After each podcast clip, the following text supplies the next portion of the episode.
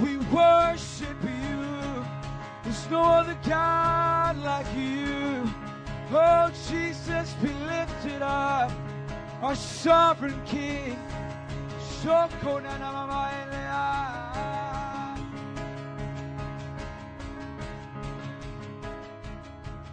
There's power, there's power in your name, there's power. There's power in your name, there's power. There's power in your name, there is power. Oh, there's power. There's power in your name, there's power. There's power in your name, there's power. There's power in your name. Oh, there's power, sing. There's power in your name, there's power. There's power in your name, there's power. There's power in your name, oh Lord. Oh, every voice, there's power. There's power in your name, there's power. There's power in your name, there's power. There's power in your name, oh Lord. Oh, come on, let's prepare. Let's prepare our hearts for worship today. We meet with you, Lord. Oh, na na mama say. Come on, it's not that the Spirit's not ready, it's that we're not ready or we're not focused. Come on, let's get there right now. It's our battle cry today. It's our heart today. Oh, come on, let's get there. Oh, let's put our hearts ready to receive His Spirit. Oh, ready to be in the presence of the Lord. Oh, na na mama say. We get there, Lord.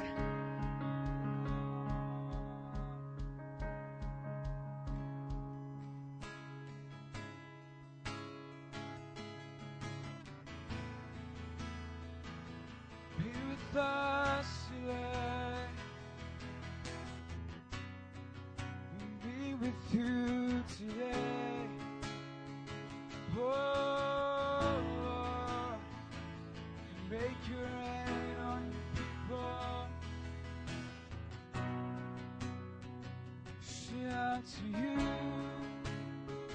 We'll sing out to you, Lord.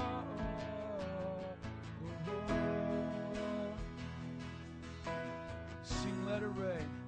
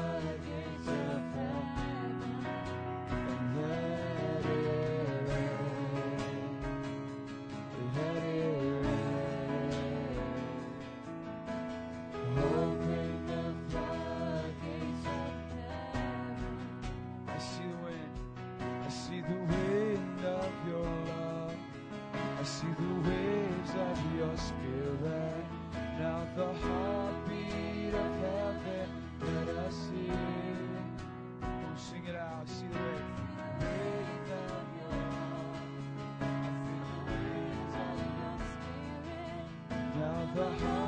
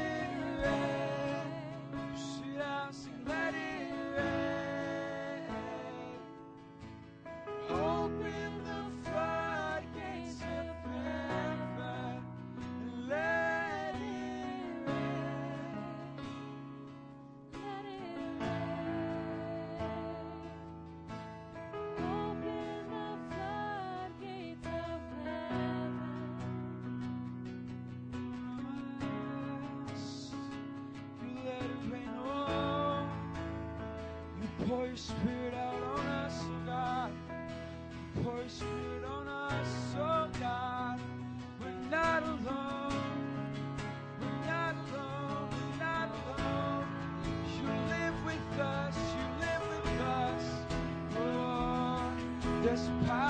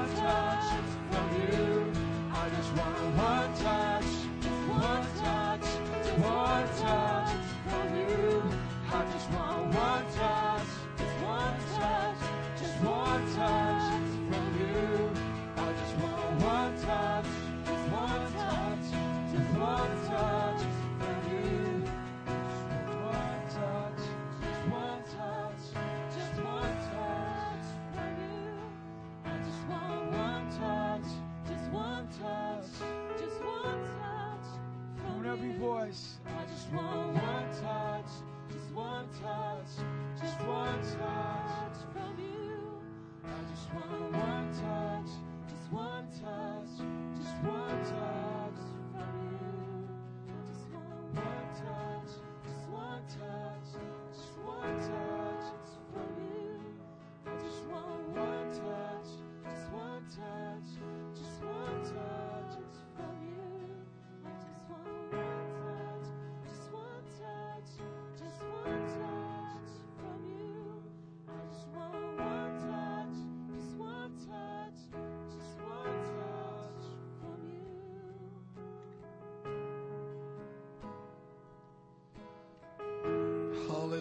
What a difference the anointing makes.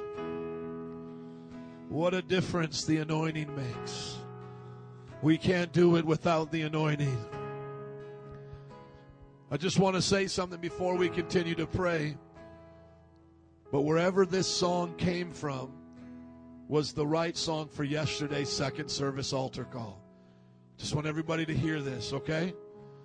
Imagine if second service altar call, if that song would have went off. Just one touch, one touch, one touch from you. I'm telling you guys, this is what God is using to prepare you for this out here. Are you all tracking with me? Now I want us to sing it one more time, but for us now. I just had to say that because I wanted to encourage the band because they had to repent yesterday. Because I sat them down. I said, We will not accept that. We will not accept that at a time of prayer. But when I just came up here, it was like one touch. We just came in from fellowshipping. It just rocked me. I'm just in moments. I'm in the presence of God right now. Feeling the anointing, sensing God. And I just wanted to encourage you. That's what we do in church. Amen. We have to take SUM is not for SUM's sake. We don't just graduate keep doing this. We're doing this so that out here on a Sunday morning, lives can get changed. And it's just one touch. My entire message is summed up in that thing. One touch. Just one moment with the King. That's a prayer life. Just touching Jesus. So, for all of us here, let's just get that one touch right now from God. Let's just stretch forth our hands with our faith, lift up our hearts with our voices. Come on and sing it out. Oh, Jesus, one touch. Just one touch. Just one touch. That's all I need, Lord. Would you touch my life today? Make the dead things come alive. The parts that are barren, have them bear fruit. The places, God, where I'm empty, make me full. Oh, God, it's one touch, one touch, one touch. Jesus, touch from you. It's just one, one touch. It's one touch. It's one touch from you. It's one, one touch. One touch. One touch. I just want one touch. Can I add to this? I just want one moment, just one moment, just a moment with the King. And I just want one moment, just one moment, a one moment with the King. Come on. I just want one moment, just one moment, just one moment with the King.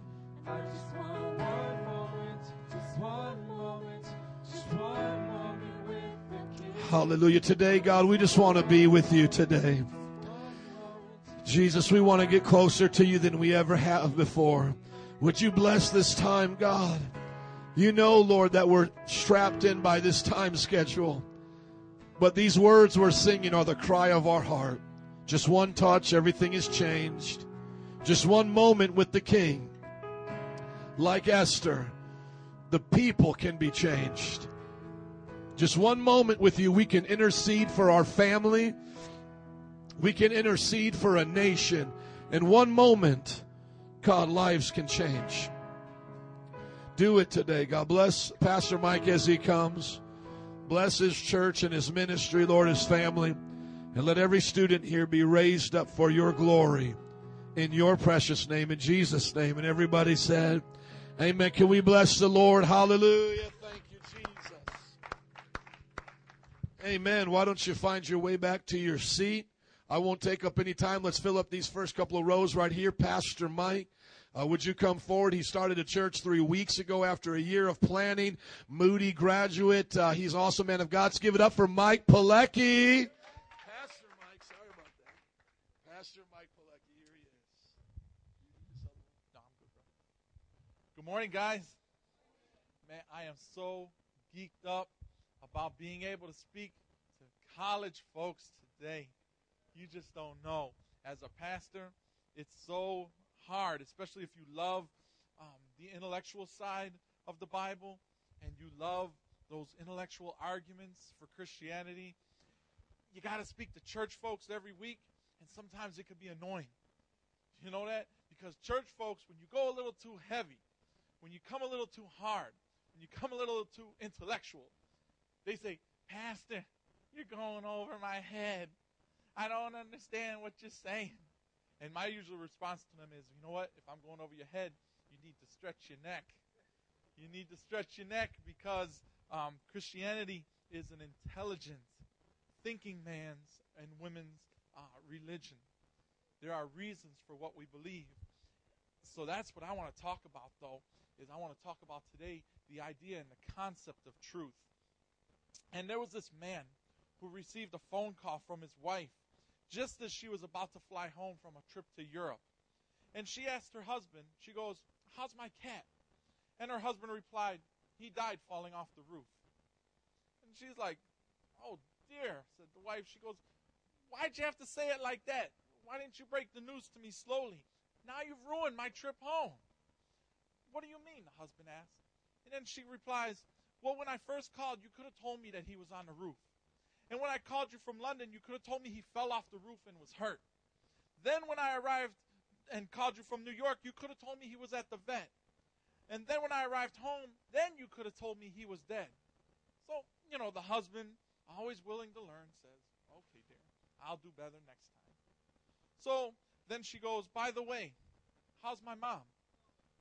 And he goes, You know, there's a slight pause, and husband's like, Uh, she's on the roof. uh, you know, guys, truth, no matter how you slice it, no matter how you serve it, it remains the same. It's always true. It's always true. Yet today, guys, people have a tough time with the concept of truth. In fact, 81% of the unchurched and 59% of the church population reject the idea of absolute truth. That is amazing. That is an incredible and a sad statistic, guys. And most Americans believe that truth is relative to the situation and to the individuals involved. And you know what, guys? It's even worse for our youth. 91% of teens today, 91% claim that nobody can know for sure whether or not there's truth, whether or not actual truth exists. 91%. So, in other words, what's true for you might not be true for me. We've all heard that, haven't we? Oh, well, that's great. I'm so glad you're a Christian. You think Jesus is the way to God. That's good for you. Don't we hear that? When we tell our friends, especially when we first get saved, we tell them, "Yeah, you should know about my Jesus." Oh, that's great. They, they pat us on the shoulder like we're you know, like we're little immature kids. Great job. That's great for you. That's great for you, child. You know, I'm here at this other level, at this other plane. It's not true for me though. But is that correct? Is it true that what's true for you is not necessarily true for me? Is can truth be known? Is it possible for us to know absolute truth? And we're going to get a little deep today, guys. And I am so happy because we're going to get deep and we're going to get hot and heavy with the Word of God, and I am excited. And you know what, though? Even in my own life, there's times when I, I question truth, and I sometimes I hide in those gray areas, um, not taking a stand for truth as I should. You know, kind of hiding in those gray areas, especially when it comes to some church issues, and you know, you don't want to offend people, so you kind of hide in those gray areas of truth, and it's a it's a kind of a cowardly way to do it. And sometimes I, I gotta admit, sometimes I do fall into that that realm. Um, and I'm sure even with some of you guys here today, there's times where you question things that are true, and you might accept things that are false. And there might be at times, especially with the barrage of, of people not accepting absolute truth, where you might even say, you know what, maybe it's true. What's true for them is not necessarily true for me. Those doubts, those questions might come into your mind. Um, but the Bible declares that truth is something that can be known. And we can know what truth is if we really want to. If you really want to know truth, you can know it. And there's ways for us to know absolute truth in this culture that believes truth is all relative and cannot be fully known. There is ways to know truth. And we're going to learn that today. We're going to have truth detectors at the end of this sermon. All right? You're going to know how to determine truth when you leave here today. So, what are some ways, guys, that we can know truth in a world that denies truth? That's our question. How can we know truth in this world that denies truth? How is it possible? I want you guys to turn to Matthew chapter 26. We're going to be in verse 59 through 66. Then I want you to put your finger on John 18, 33 through 34. And we're going to we're going to go through both of those today. So I'm going to ask if somebody could read my Matthew 26 verses and if somebody else can read my John 18 verses.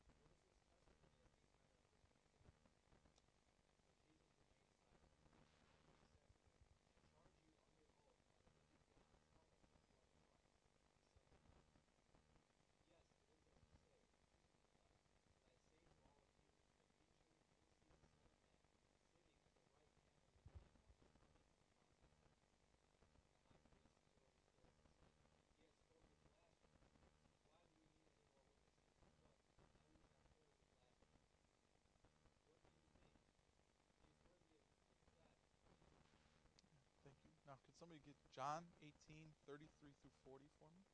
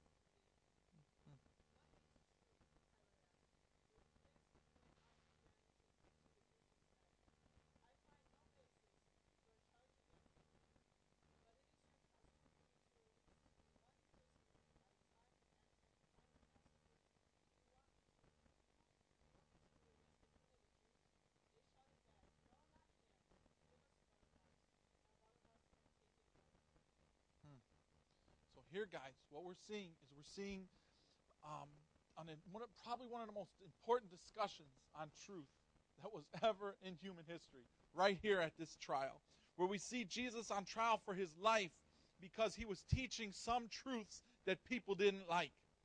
And we're going to look at these two separate trials that Jesus had that led him eventually to the cross, because there were two separate trials. There was the religious trial, first of all, and then there was the civil trial.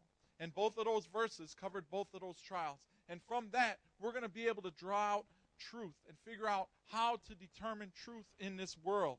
All right? So let's look at a little context first. The, the religious trial before the Jewish ruling council, that's the first trial. And notice that this occurred at nighttime. Now, nighttime is not the best time for a trial, right? It's not the best time where you're going to get the most open witnesses over there. This is undercover.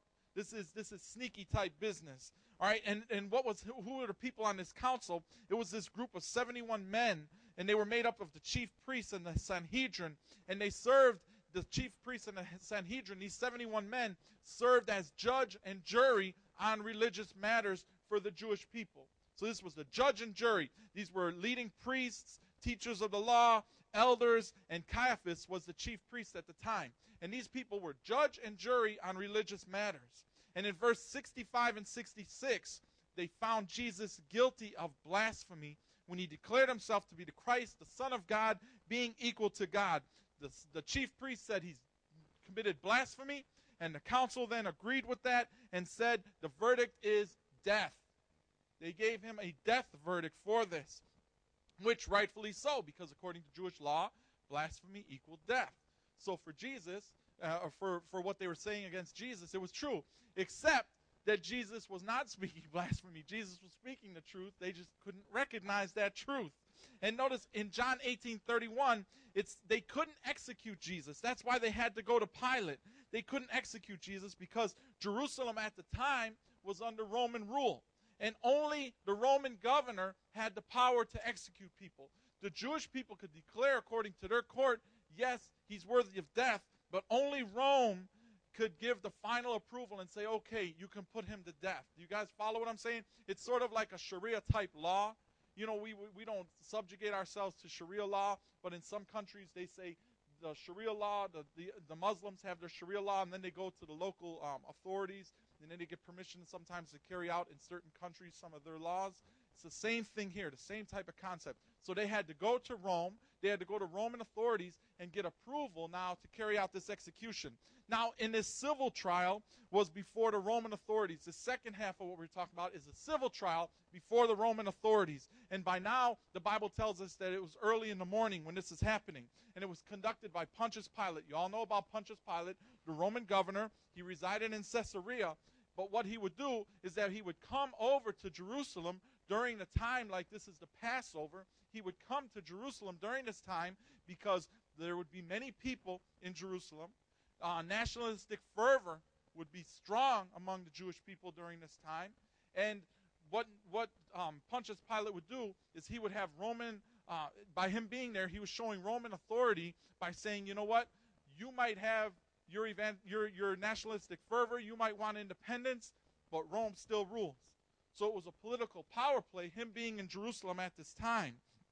Um, and and in verse 31 and in verse 38, notice that he never found Jesus guilty of any crime by, by Roman law, and he attempted to evade responsibility for that by saying, "Take him away and judge him by your own laws," meaning a trial is not necessary. Jesus is not a threat, at least according to his interpretation towards Rome. Jesus is not a threat to the Roman people, to the Roman government. Take him away and judge him by his own law. Pilate at this time was ready to dismiss the case and say not guilty. He was ready to do that. But in verse 39 to 40, he allowed Jesus' execution because of the pressure from the crowd who chose Barabbas. And Barabbas was a resistance fighter who killed a Roman soldier. And they said for him to go free and not for Jesus. You all know this. Um, they were the people at the time were disappointed because Jesus did not match up to what their idea of a Messiah was. Their idea of a Messiah was somebody who's going to come in and overthrow the Roman Empire and revitalize the Jewish nation again. So it's once again a great, strong, ruling nation. That's what they thought. And when Jesus came and said, No, I'm not here to do that, they were upset and they were disappointed. So, because that nationalistic fervor is so high in Jerusalem at the time, they chose a freedom fighter, a quote, freedom fighter, who would help get them out from under Roman rule. So now I want us to see that Christ's trial shows us that to know truth, we must understand what truth is not. And this is in your notes. We're going to look at this trial and we're going to determine, first of all, how to not know what truth is. These things are not indicators of truth. From looking at this trial, we can determine what is not truth, how not to define truth, okay? Now, first off, truth is not what is comprehensive. Truth is not what is comprehensive. And this is Matthew 26, verse 59, which means uh, that which has the most data, uh, that which is most thorough and effective in its presentation, giving the most information, is not necessarily true. I want you to notice in this trial, in verse 26, verse 59 in Matthew, it says um, the chief priests of Sanhedrin, what they did is that they, they conspired together to produce false evidence to put Jesus to death. They conspired together. They brought false evidence, and the Bible says many false witnesses. Many false witnesses against Jesus. Their testimony was extensive, but their evidence was untrue. They tried saying Jesus wanted to take down the temple and rebuild it in three days, and they misconstrued everything what Jesus was talking about. He wasn't talking about the building itself, he was talking about himself. He wasn't talking about a building, he was talking about him, that he would be you know, killed and raised up three days later. But they misconstrued everything they said. Many witnesses came forward, produced false evidence, but it was untrue. It was untrue. And we see the same thing today when you look at the idea of uh, evolution. Me personally, I don't think that I came from a monkey. Okay? I don't believe that. I don't know uh, who, who in this room maybe believes that. I don't think I came from a monkey. And yet, if you look at the evidence for, for evolution, there's a lot of it. Tons and tons and tons of evidence showing that evolution is true. But we've even found out that some of that evidence is false. Some of it evidence has even been faked throughout the years. Some of it's been faked. So we see that a view that explains the most and has the most data is not necessarily true. Let me say that one more time. A view that explains the most and has the most data is not necessarily true. A short view, a more concise view, can be more true than a long winded, detailed one. Do y'all know that? Y'all know that? In the beginning, God created the heavens and the earth. What a short statement. But within it, so much truth. So much truth. And it totally knocks out the park. All that other stuff about evolution. One of the most profound theological statements that I know is so very simple. Jesus loves me, this I know. For the Bible tells me so. It's profound. It's huge. It's massive. But it's short. It's sweet. And it's thick with truth. You know, so from that, we can see that just because something is long winded, has a lot of evidence, don't make it true. Okay? Second thing, truth is not that which is coherent. Truth is not that which is coherent. We're in Matthew 26, verse 60 to 61. What I mean by coherency is that which is unified and consistent, um, understandable and comprehensive. Uh, a unit of thought that is held together by, by testimony or evidence is not necessarily true. Okay? From the Bible, we see in this portion that two false witnesses came forward and testified before the religious court concerning Jesus' statement destroy the temple, and in three days I will build it up. Now, they were in agreement, and their story was consistent. Amen? The story was consistent. These two witnesses said the same thing. It was consistent, but they misrepresented his words and they made it sound like something he never meant, which shows that just because you have a consistency of evidence and testimony does not make something true. We all know uh, we ain't got nobody with family of cops in here, do we? Okay, I'm gonna I'm gonna lay it on the Chicago police for a minute, all right? I ain't too much of a fan of Chicago police because they had me many times like this, okay? But anyway, um, let me tell you, in Chicago we have some kind we have some kinds of um, cops that are sometimes corrupt. You guys know that? And um, there was this big thing about how they tortured people to get evidence out of them, and they sent many people to jail. I think the guy's name was um, Burge or something like that, and they figured out that he sent hundreds of people to jail with falsified evidence, some using torture. But yet, he presented evidence, he had testimony against them, but it was untrue. And the same thing here, guys. A set of false statements can be internally consistent, but not necessarily true. It can be internally consistent, but not necessarily true. People can get together, present testimony, and be in agreement, but if they're all lying, the information that they present is false. You understand? If they're getting together and they're collaborating for a lie, it's untrue. It don't matter how many people come and present the evidence. If the evidence is false, it's untrue. Okay? Next, truth is not dependent upon our belief in it. Truth is not dependent upon our belief in it. In this portion, we're going to be in Matthew 26, 63 to 66. That means that truth doesn't need to be believed in to make it valid. Even if nobody believes in a truth, that does not turn the truth into a falsehood. So even if we believe, if this is the only group of Christians in the entire world left, that Metro Praise SUM Chapel students are the only ones left here, everybody else is, is turned away, that doesn't make you guys wrong. You know what I'm saying? It does not make you wrong. All right? It's not dependent upon other people's belief in it. Notice that the high priest Caiaphas and the Sanhedrin, after asking Jesus if he was the Christ, if he was the Messiah, they didn't even consider believing that Jesus when he said yes. They didn't even consider that. They didn't even consider that was they, they right away accused him of blasphemy. It didn't even come through their mind that maybe he was telling the truth. They couldn't believe that this illegitimate carpenter, mother not even married, had this baby. Carpenter coming out of Nazareth. Nothing good can come out of Nazareth, the Bible says, right? Coming out of Nazareth um, and wasn't out to overthrow Rome could be the Messiah. They didn't even consider that. So we see that no truth needs us to believe in it for it to be valid or real. Truth is truth, whether we believe in it or not. Many people are wrong and just reject truth, but that doesn't falsify the truth. All right? Um, many people today don't believe in Christianity. It's become kind of kitschy and popular to be an atheist. You know, um, Hitchens and Dawkins and all these other idiots with their with their books that they bring out. You know, and they're they're trying to, to bash Christianity and show the argument that God doesn't exist. You know, it's kind of kitschy, and they don't believe in God. But they're not believing in God doesn't falsify the belief that God exists, that He still is there. Okay? He's there whether anybody believes in Him or not. Okay? That's truth, guys. We don't need to have, uh, it's not dependent upon our belief in it. All right? Whether if you walk out this room saying, I don't believe in God no more, guess what? He still exists, whether you believe in Him or not. All right? Next, truth is not sincere intentions.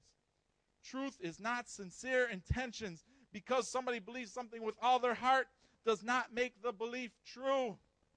It doesn't make the belief true. Now, the Jewish ruling council at the time truly thought they were doing God's work, and they truly thought that they were obeying the law. Um, they truly thought that they were protecting the Jewish nation. I don't think that these men were acting evil. It, what they did was evil, but I think in their hearts they thought they were doing something good. They were protecting uh, they, they knew that Rome would put down violently any rebellion. So in their mind, they're protecting their people. They knew that they had to have a unified Jewish faith. So they were protecting their faith. They thought they were doing the right thing. But their sincere intentions didn't prove out to be correct. All right? Uh, um, who would deny that Jehovah's Witnesses are not sincere in their belief? Come on. Who would deny that they're not sincere? Who would deny that a Muslim who prays five times a day is not sincere in their belief? Who would deny that? Who would deny that the Mormons coming here from Utah to Chicago and going out in teams of two riding through the west side with their shirt and ties? Who would deny? Who would deny that they are not sincere? But you know what, guys? All sincere statements are not true because some people are sincerely wrong. All sincere statements are not true because some people are sincerely wrong. Heartfelt belief based upon authentically motivated behavior does not make something true. Because you believe in it all your with all your heart does not make that true. Man, I'd love to believe in Santa Claus. I really would. Wouldn't it be cool if Santa Claus really existed? Man, that would be awesome, you know?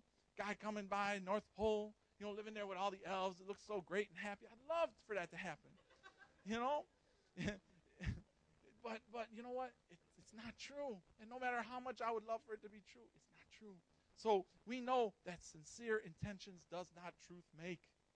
Right? Next, truth is not what works or feels best. Truth is not what works or feels best. In John 18 39, we saw Pilate by giving Jesus over to the crowds and abdicating his responsibility to correctly administer justice, which was his job, um, found a solution that worked for him. For Pilate at the time, it worked. It worked for him. He, he was basically a politician and he took the easiest way out. He wasn't looking for truth, he was looking for something that worked. All right? But truth is not what works best. Just because something works for the moment or even works personally for you does not make that true. All right? It doesn't make it true. Truth is not determined by our experience, truth is not determined by our feelings, or truth is not determined by what is most expedient for us. Truth is not what works best. Sometimes the truth is the hardest thing to do, isn't it? So sometimes it's not easy to live out truth. So that's why we know truth is not what works best. All right? Now, finally, Truth is not determined by the majority. Truth is not determined by the majority. We're in John 18:40 on this one. Notice that on this portion of the trial, the large crowd of people called for the life of a criminal, Barabbas, and the death of an innocent man, Jesus. They chose a resistance fighter and a murderer over Jesus, and they did it by a vast majority of the people, correct? A vast majority of the people called for his death. But we know that truth is not um, is not true based upon a majority opinion. You know, you always hear the statistics nowadays. Oh, the majority of people believe in abortion. Majority of people in America believe that it's okay to kill an unborn child uh, as a form of reproductive rights. We always hear the statistics of that. And it, the way it is, is that's to try to intimidate people to go along with the crowd. Oh, the crowd must be right, so you got to go along with the crowd because then you're going to be on in a minority. And if you're in a minority, you can't possibly, your minority idea cannot possibly be correct. Come and join us with the majority. But we know that just because most people agree on a point does not make something true. The majority can and often is wrong. The majority can and often is wrong. Truth is not determined by a majority vote. The majority needs to discover truth and apply truth, not create truth. Let me say that again. The majority needs to discover truth and apply truth, not create truth. All right? That's how we determine and we understand what truth is not. And it's great to understand what truth is not. But now we need to determine what are tests for truth.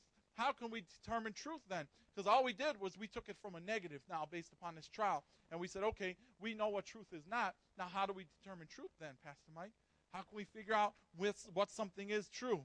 Well, to know truth, we got to very easily be able to define it, guys. We got to be able to define it. And Pilate asked that question in John 18 38. He said, What is truth? Right? What is truth? Now, I personally don't think that Pilate was sincere in asking his question. I don't think he was because when he asked that question, what he did is that he turned around and he walked away from Jesus. He did not wait for Jesus to respond and give him an answer. So he wasn't interested in finding out the truth. But the irony of it, the irony of it, is that before him was the living embodiment of truth, was Jesus Christ, walking, talking, living truth. And he walked away. So let's answer that question for Pilate. Let's go back and we'll provide some sort of answer. What is truth? And guys, this is going to knock your socks off. This this this definition. It's going to be like, "Whoa, I can't believe it." All right, it's going to be amazing. So get ready, okay? This is truth. Truth is that which corresponds with reality. Very simple. Truth is that which corresponds with reality. Truth is the representation of the way things are in the real world and how God created it. Correspondence means actually reflecting the facts of God's created world. If you go out there and you tell me that the sky is green, you don't have a grasp of reality, okay? If you leave out of here and you tell me that you're a frog, you lost something with your reality quotient, okay? Something ain't right. You're not corresponding with reality. So I know what you're saying is not true. Truth corresponds with reality. And let me tell you a couple things about truth, guys. Truth takes us closer to God because the more we know truth, the more we know God because all truth is God's truth. All truth is God's truth. It, uh, it's, a, it's His creation. Truth is a creation of God, it's a reflection of who He is. So, knowing truth is knowing God. The more truth you know, the more closer you are to the heart of God Himself, the creator of all truth. All right? Also, truth provides us further revelation of truth because as truth unwraps itself inside, you will find even more deeper truth. You need me to say that again? I'll say it one more time for you, just in case you missed it. Truth provides us a further revelation of truth because as truth unwraps itself inside, you will find even more deeper truth. Truth is a well of discovery um, that never dries up. It's the gift that keeps on giving. Knowledge begets more knowledge. Okay? Truth takes you deeper into other deeper truths. Truth is a wonderful thing, guys. I hope you get geeked up because I'm, I'm, I'm over here talking and I want to go home and I want to do some reading on some more truth. I want to get myself deeper, you know. But um, it truth gives you further revelation of truth. So we want to get all the truth we can, okay? Also, truth creates a passion within us because you cannot truly believe in something without becoming excited about it. It creates passion, excitement. The things that we're most passionate about are those things that we truly believe in our heart the most, ain't it? That's why you see some Christians more passionate about Jesus and the gospel than others, especially those of us who maybe um, didn't grow up in the church. No offense to anybody who did, but those of us who didn't, we know what it's like to be on the other side. So when God crosses us over, takes our heart, and puts us in motion towards His kingdom, we get excited. We get passionate. We know what truth is because we know a falsehood is, is on the other side. You know? So truth creates a passion within us. It creates passion and excitement. And finally, it truth brings about transformation. It brings about transformation because truth from God is always a truth that transforms when we receive God's church, um, God's uh, truth, guys, we are changed, and we're changing a people who look more and more like Him. Truth of God is truth that transforms. It changes. When you enter into the realm of God's truth, you never come out the same. If you do come out the same, then you have not received the truth of God. It's that simple. It might have went in here, but it came out here. Okay? Truth of God is truth that transforms, truth that changes. But falsehood, guys, does not correspond with reality. Falsehood does not. It actually misrepresents things the way they are in the real world. Did you ever hear people arguing, especially like maybe um, parental issues, and, and you're like, you know, don't don't spank the child, you know, don't don't tell the child no because that hurts the child's self-esteem, and you're just like, what? Where are you getting that from? That doesn't correspond with reality. It doesn't make sense. And if it doesn't make sense, then it's not true. Okay? falsehood does not correspond with reality. And why? Um, because our sense of truth, guys, has been corrupted by the fall and by Satan. You guys all know that. Good Bible students, you know that the fall has affected us. Our, our moral compass, our truth detector is, is broken. It's broken, but it's not destroyed. It's broken, it's shattered, but it's not completely destroyed. So we can know truth, but it's, that moral compass has been broken. Yet God has given us this, this inward sense of right and wrong. We know deep down in our hearts what's right and wrong. We do. Every single person, not just Christians, unbelievers, know deep down in their heart what's right and wrong. When they're alone, believe me, they know. They know what's right and wrong. But falsehood, what falsehood does, it, it, it helps suppress that inward impulse for truth. Falsehood suppresses that inward impulse. And uh, we allow it to override that still small voice of God in our hearts. That's what falsehood does. When we allow it to enter into our, our lives, it quenches the voice of God and the truth that comes from Him. And it also denies the sovereignty of God. Falsehood denies the sovereignty of God because it removes Him from the throne and we replace Him, deciding for ourselves what's true according to our own standards, according to our own experiences, according to our own pleasures. We become the arbitrator of truth and not God. So we remove God off the throne and we take it over for ourselves and we decide for ourselves what's going to be true and what's not going to be true. This is what falsehood does when it enters into our lives, guys. This is what falsehood does. So that's why it's absolutely necessary that we do not allow these things into our life, guys, because facts about, and it's in your notes, facts about absolute truth and how it works itself out in the real world. You got to know these facts. You got to know facts about absolute truth, guys. And I want to tell you some really good things about absolute truth. So I want you to just pay attention, okay? This is gonna be. I know y'all paying attention, but I'm just used to saying this to church people. Pay attention. Pay attention. Church people are always looking around. You know, you know.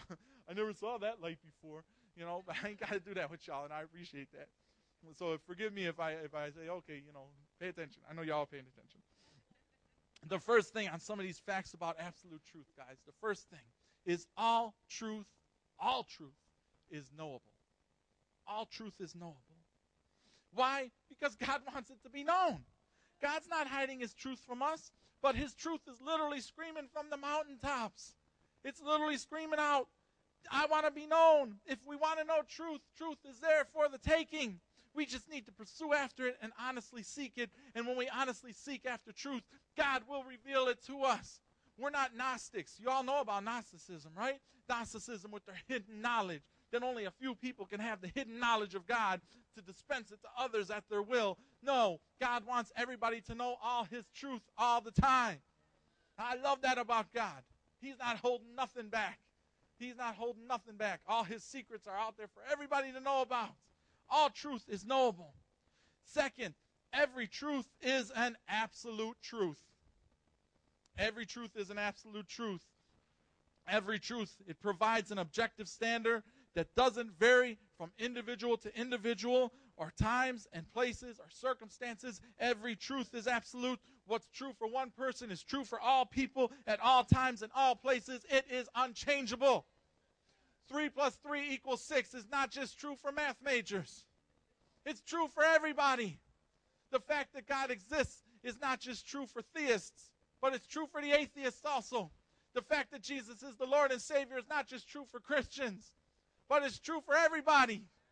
Whether you receive it or not, all truth is an absolute truth. Okay? Now, some statements apply to only some people, but the truths of those, of those statements apply to everyone. Let me show you what I mean. All right, if I tell you right now that I'm warm, Pastor Mike right now is feeling a little hot. I'm feeling a little hot because I'm wearing this goofy sweater, looking ghetto prep, all right? I got these lights beaming down on me. These things over here, they're, they're blinding at, at some point. They're beaming down right on my forehead, all right? I'm hot. I'm hot up here right now. All right, but then you might say, oh, but I'm sitting over here, you know, I have this little breeze. It's a little chilly back here. So for me, I'm not hot. But you know what? The statement that I, Pastor Mike Polecki, is hot is true for all of you. You understand? You understand? If I if you come up here and you feel my forehead, you're gonna know Pastor Mike is hot. That's a true statement. And if I go over there and I feel your nose and your ears, you might say, Yeah, I'm a little cold. That statement is true for us too. Do you feel do you feel what I'm saying here, y'all? Some statements apply to only some people, but those truths or those statements apply to everybody. And that does not negate absolute truth. That every truth is an absolute truth. Told you we were to get a little deep, didn't we? Talk about noses and heads and sweat and all kinds of stuff. All right. Next, guys. All truth is narrow in the sense that it excludes all opposing beliefs. All truth is narrow that it excludes all opposing beliefs. Now, do y'all know about the law of non contradiction? Good. The law of non contradiction that you already know about states that two opposing ideas cannot both be correct. One or both of those ideas must be wrong. You cannot have two correct statements at the same time that are contradictory. They both cannot be right at the same time. And let me tell you, Christianity is no more exclusive than any other belief system that exists. From atheism to pantheism, anyone who makes a truth claim automatically rejects anyone who denies that statement as true. So when you come up to somebody who says, Oh, all truth is relative, what's true for you is not true for me, and you go and you say, I don't believe that, and then they say, No, you have to believe it, then they have just proved that there is such thing as absolute truth. Uh, we're no more exclusive than those who say that they're tolerant. We're no more exclusive and intolerant than they are. They're not receiving your idea that you say Jesus is the only way. They're not receiving your idea that Jesus is, um, or that, that Christianity is, is the right way, the right path, that the Bible is 100% true. They don't receive that.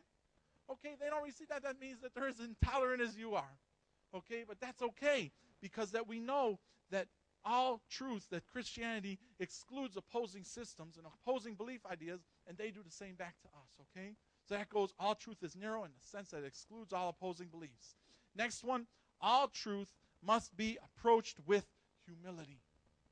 All truth must be approached with humility. We got to admit that we don't know everything, and we got to be teachable enough to desire to understand what is not known. All right? Um, yes, truth is absolute. Truth is 100% absolute. But that does not mean that our understanding of it is absolute. You know, our understanding of it is finite. We have finite little minds. That means that we can know truth, but not in its totality. Our minds are not infinite like God. We are not omniscient that we can know everything. So, because we know that there's a God who knows everything, and we do not, what that does is that when we admit that we need to learn a lot, okay? I got my master's degree in one subject of Christianity, just one subject. There's like 20 different disciplines that you can get a master's degree in. I got one little sliver. Does that make me hardcore? Should I get puffed up because I know one sliver of one section of information? No. What that should do is the more you know, the more you realize you don't know. At the end of your, your time, when you guys graduate, you should realize, you know what? I'm a stinking idiot. You know? When it comes down to it, I ain't got what it takes. That's what, what it does. What that does, guys, and what that does, and I love education. I would never put down education. I think that to be a pastor, you need to have a degree. I do. Sorry. Sorry. Yeah, no, but the, the, disciples didn't have a degree. No, but they stood three and a half years under Jesus, okay? you stay three and a half years under Jesus? No, that's the exception, all right? but on a side note, um, what, what that does, what, what that does is that, that creates in us a desire to say, we don't know everything, so we need to follow him who knows everything. When I don't know, I need to lean on the God who knows. That my wisdom and understanding is so small and infinite. I need to lean on the one whose wisdom is infinite, who can show me everything that I don't know. Humility brings us to God. So don't think you're all hard and tough because you get over here getting a little degree, all right? all right? You just got a little sliver. And finally, every truth that challenges us, every truth challenges us to submit to its demands. Every truth challenges us to submit to its demands, to obey what that truth is telling us. Because you know what, guys? A choice must be made to follow truth or to reject truth, to live out the conclusions that result or to decide to discard the, the truth, create your own rules, and live by your own standards. We all got to figure that out. When truth confronts you in the face, are you going to submit to it or are you going to run from it? Are you going to try to bury it or are you going to resurrect it and live with it? We have to make that choice. Truth demands that we either follow it or reject it. There is no no other way, guys. There is no other way. So, now we saw that to know truth by its definition, and we understand some facts pertaining to truth. Now, finally, I want to look at to know truth, we must understand its origin derives from God. We got to understand it. So that means that truth is external. Um, it comes from outside our human experiences and outside of our emotions. It does not begin with us. Truth does not start in us. Truth comes from out there. And out there, I mean God Himself. He's the originator of truth. It comes from Him. It's external, not internal, which means that we don't create truth, but we discover truth. And I want us to look at, we're going to be in John 18 37, because uh, in this portion, we're going to see how Jesus declares himself to be the God of all truth. Um, and Christ responds to Pilate's questions concerning his identity, and he reveals his person and his purpose by responding to Pilate, okay? The first half of the verse proclaims his deity and the fact that Jesus is God. Notice he says, He is the King who reigns over the whole universe and in the hearts of believers as the Lord. He's the absolute ruler. By Jesus saying that He is the King, it is a title that only God can have. And by Him also saying that He came into the world shows that He pre existed with the Father and always was. By saying He came into the world, this implies Him leaving one place and arriving into another. And we know that from John 1 1, where it says, In the beginning was the Word, the Word was with God. So we know that Jesus was with God, left the Father from heaven and came to earth. And so we know that he pre existed with the Father. Now, the second half of this verse, as the first half proclaims his deity, the second half proclaims his truthfulness. Okay? He revealed truth because he is the embodiment of truth, the creator of absolute reality. He's shown the words that through his, the world that through his words and through his example that he is the walking, talking, living embodiment of truth. All right? And he was heard. Jesus says he's heard by those of the truth because everyone who loves truth hears his voice and follows after him. Jesus wants followers not through force, but through conviction, through logic, through reason. And what that that's amazing, guys, because that means that we have a religion that wants us to think. It's not, oh, I have faith and I just hope and believe that this is true. We have a thinking religion. He was the, the followers know truth. They hear truth. They follow after truth. That involves your mind. Amen? To know and process truth involves thinking. So Jesus is saying that my followers are thinking people. If you go to a place, to a church where they ain't telling you to think, you need to get the heck out of here. All right?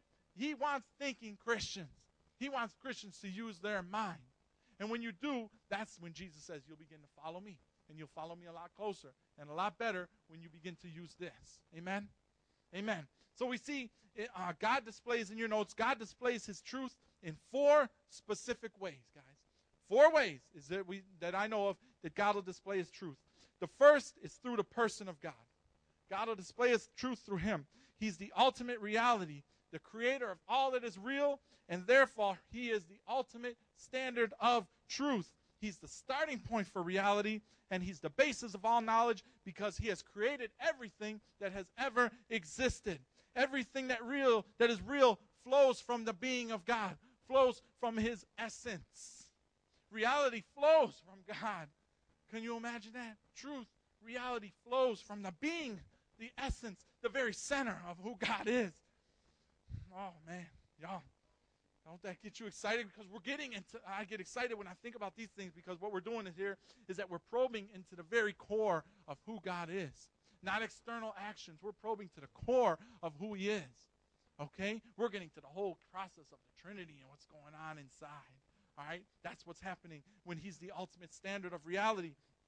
And His unchanging nature gives us a certainty of truth that God never grows in his knowledge of the truth. And he, because he knows everything that can be known, he has known everything that can be known from the very beginning. And he will never ever gain more knowledge because there is nothing that God does not know and will not know.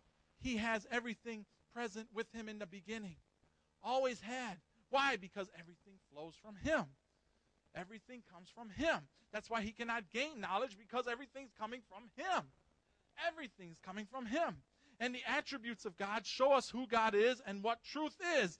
His essence is displayed in his character. It shows us the standard of moral perfection. We know what love is, holiness, godliness, goodness, joy, because God has shown it to us. That's how we know these things through God. So, through his very essence, we learn truth. Okay? Powerful, exciting. Get you hype, boy. Makes me want to fight somebody. Know? Huh? Pastor Joe, we're going to have it out after this, bro, because I got too much energy now. We either got to do that or tell somebody about Jesus. All right? Now, the second thing, the second way truth is displayed is through the Son of God. The, through the Son of God. See, Jesus is the ultimate revelation of God to the world. He shows us a living example of God's character. John 14, 9. You all know this verse. If you've seen me, thank you. If you've seen me, you've seen the Father. The ultimate revelation of God is found in Jesus Christ, and He shows us what life was meant to be like, what God always desired for us, but we never could attain. He is that second Adam, the sinless Son of Man, humanity the way God intended. We look to His teaching and His example as our perfect set of behaviors. We see in Jesus the way God wants us to be truth. Also, Jesus shows us the way to eternal life that only through Christ alone can we know how to reach the Father and have a relationship with Him. So we see all these truths that emulate from the person of Christ Himself. Now, the third way that we know truth is through the Word of God. Through the Word of God. Loves me some of the Bible. Loves me some of the Bible. See, let me tell you about how we know that the Word of God speaks to us the truth. Because the Word of God has its origin from God, right? We all know that from First Peter, right? That the, or, um, that the Bible shows us that it came from, from not from men, but men were moved by the Holy Spirit to reveal us the thoughts and the words of God. That means these inspired men showed us what God intended to say. So his, the words of the Bible is true because they come from God Himself. He doesn't lie. So that means that our Bible is true. Our Bible is 100%. And it comes from the thoughts and the mind of God Himself. So the Bible shows us that it corresponds to the thoughts of God. And God, in His Word, has revealed His standards in His laws and His big, biblical principles, the Ten Commandments, the Sermon on the Mount, Paul's ethical teachings. All those show us the way to live out God's truth.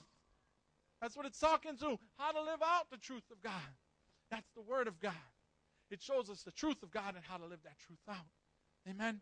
Now, finally, fourth way to know the truth of God it's through His creation, through the creation of God. The creation of God. See, God's creation screams out His power and His glory. Uh, the majesty of a mountain range, the, the complexity of the human body, the vastness of the universe, everything proclaims the truth of God's existence. All of this we notice from Romans chapter 1, 1 Romans chapter 2, that there is man is without excuse about his disbelief in God because God has made himself known. So his truth is known through his creation. That we know everything, or not everything, but we know that God exists through looking at his world, through looking at his creation. God also built into the physical laws, uh, he built physical laws into the universe, guys. The law of gravity, the second law of thermodynamics, the law of motion. All these are examples of God's absolutes built into creation to bring about order. It shows us that the God we serve by looking at these things is a God of order. It's a God of absolutes. Do you see how we learn these things from creation? We learn something about the character of God that He's not disorganized, that He's not chaotic. He built these laws into the universe. So through these laws, we can know Him. All right? Finally, in, in His creation is the human witness to God.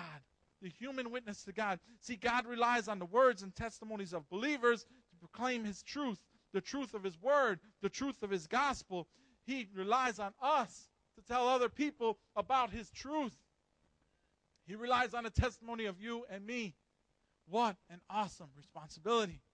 Because we rate up there with we rate up there with those physical laws. We rate up there with the creation of the mountain ranges and the universe.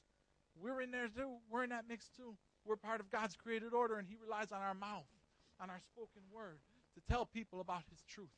Now, are you all ready to do that? I'm ready to tell people about the truth of God. Man, I love the truth of God. The truth shall set me free. All right? And the truth will set other people free. But how will they know unless you go? How will they know unless you tell? You got to tell about God's truth. So now we can know truth by knowing God because everything in existence emulates from Him. So now we know some ways which we can know truth in this world that denies truth. We learned some things today, right, guys? And you know what, guys? There's this old Hindu fable about blind men who came upon an elephant and were trying to figure out what it was. Some of you might know this example, okay? The first man, the first blind man, touched the side of the elephant and declared that it was a wall. The second man touched the elephant's trunks and was sure it was a spear. The third man touched the elephant's trunk and said, without a doubt, this is a snake. The fourth man touched the elephant's table and asserted that this must be a rope. And the fifth man touched the elephant's leg and proclaimed it was a tree. Now, this story is told by those people who deny absolute truth to say that none of us can know the whole truth. That all we know is a part of the truth that we can grasp onto, and everyone is right based upon their own individual experiences. That's how the relativists will put it to you. But we can only know what's in front of us, what we can touch and see and feel. But you know what? The only problem is, in the end, the elephant remains an elephant. And these blind men are going to know it's an elephant when it takes two steps and knocks them out of the way. They'll know for sure that that was an elephant. It's a it's a cute story, guys, but it doesn't show itself out in the actual world. It doesn't show itself in correspondence to reality, the definition of truth. All right? That's what we got to do, guys. We got to be able to say, you know what? There is such a thing as absolute truth. There is such a thing as God's truth. There is such a thing. So, what would our world look like, guys, if we knew truth and we lived it out the way it should? What if we, as God's people, said, you know what? I'm going to take truth to heart. I'm going to take his words and his teachings to heart, and I'm going to live it out every day. I'm going to proclaim it the way it should be. That's why I want to leave you here today, guys. Speak the truth and stand up for truth wherever it is challenged. Wherever it is challenged. Don't be satisfied, guys, with some truth, but grow in your knowledge of truth. Pursue after it and find it wherever you can go. Never, as Bible students, ever get tired of reading and learning more. Never at the end of your time here say, you know what? I've done God it all. I don't need to know anymore. No, pursue after books. Read those hard books that, you know, I used to have to do because I came fresh off the street when I went to school.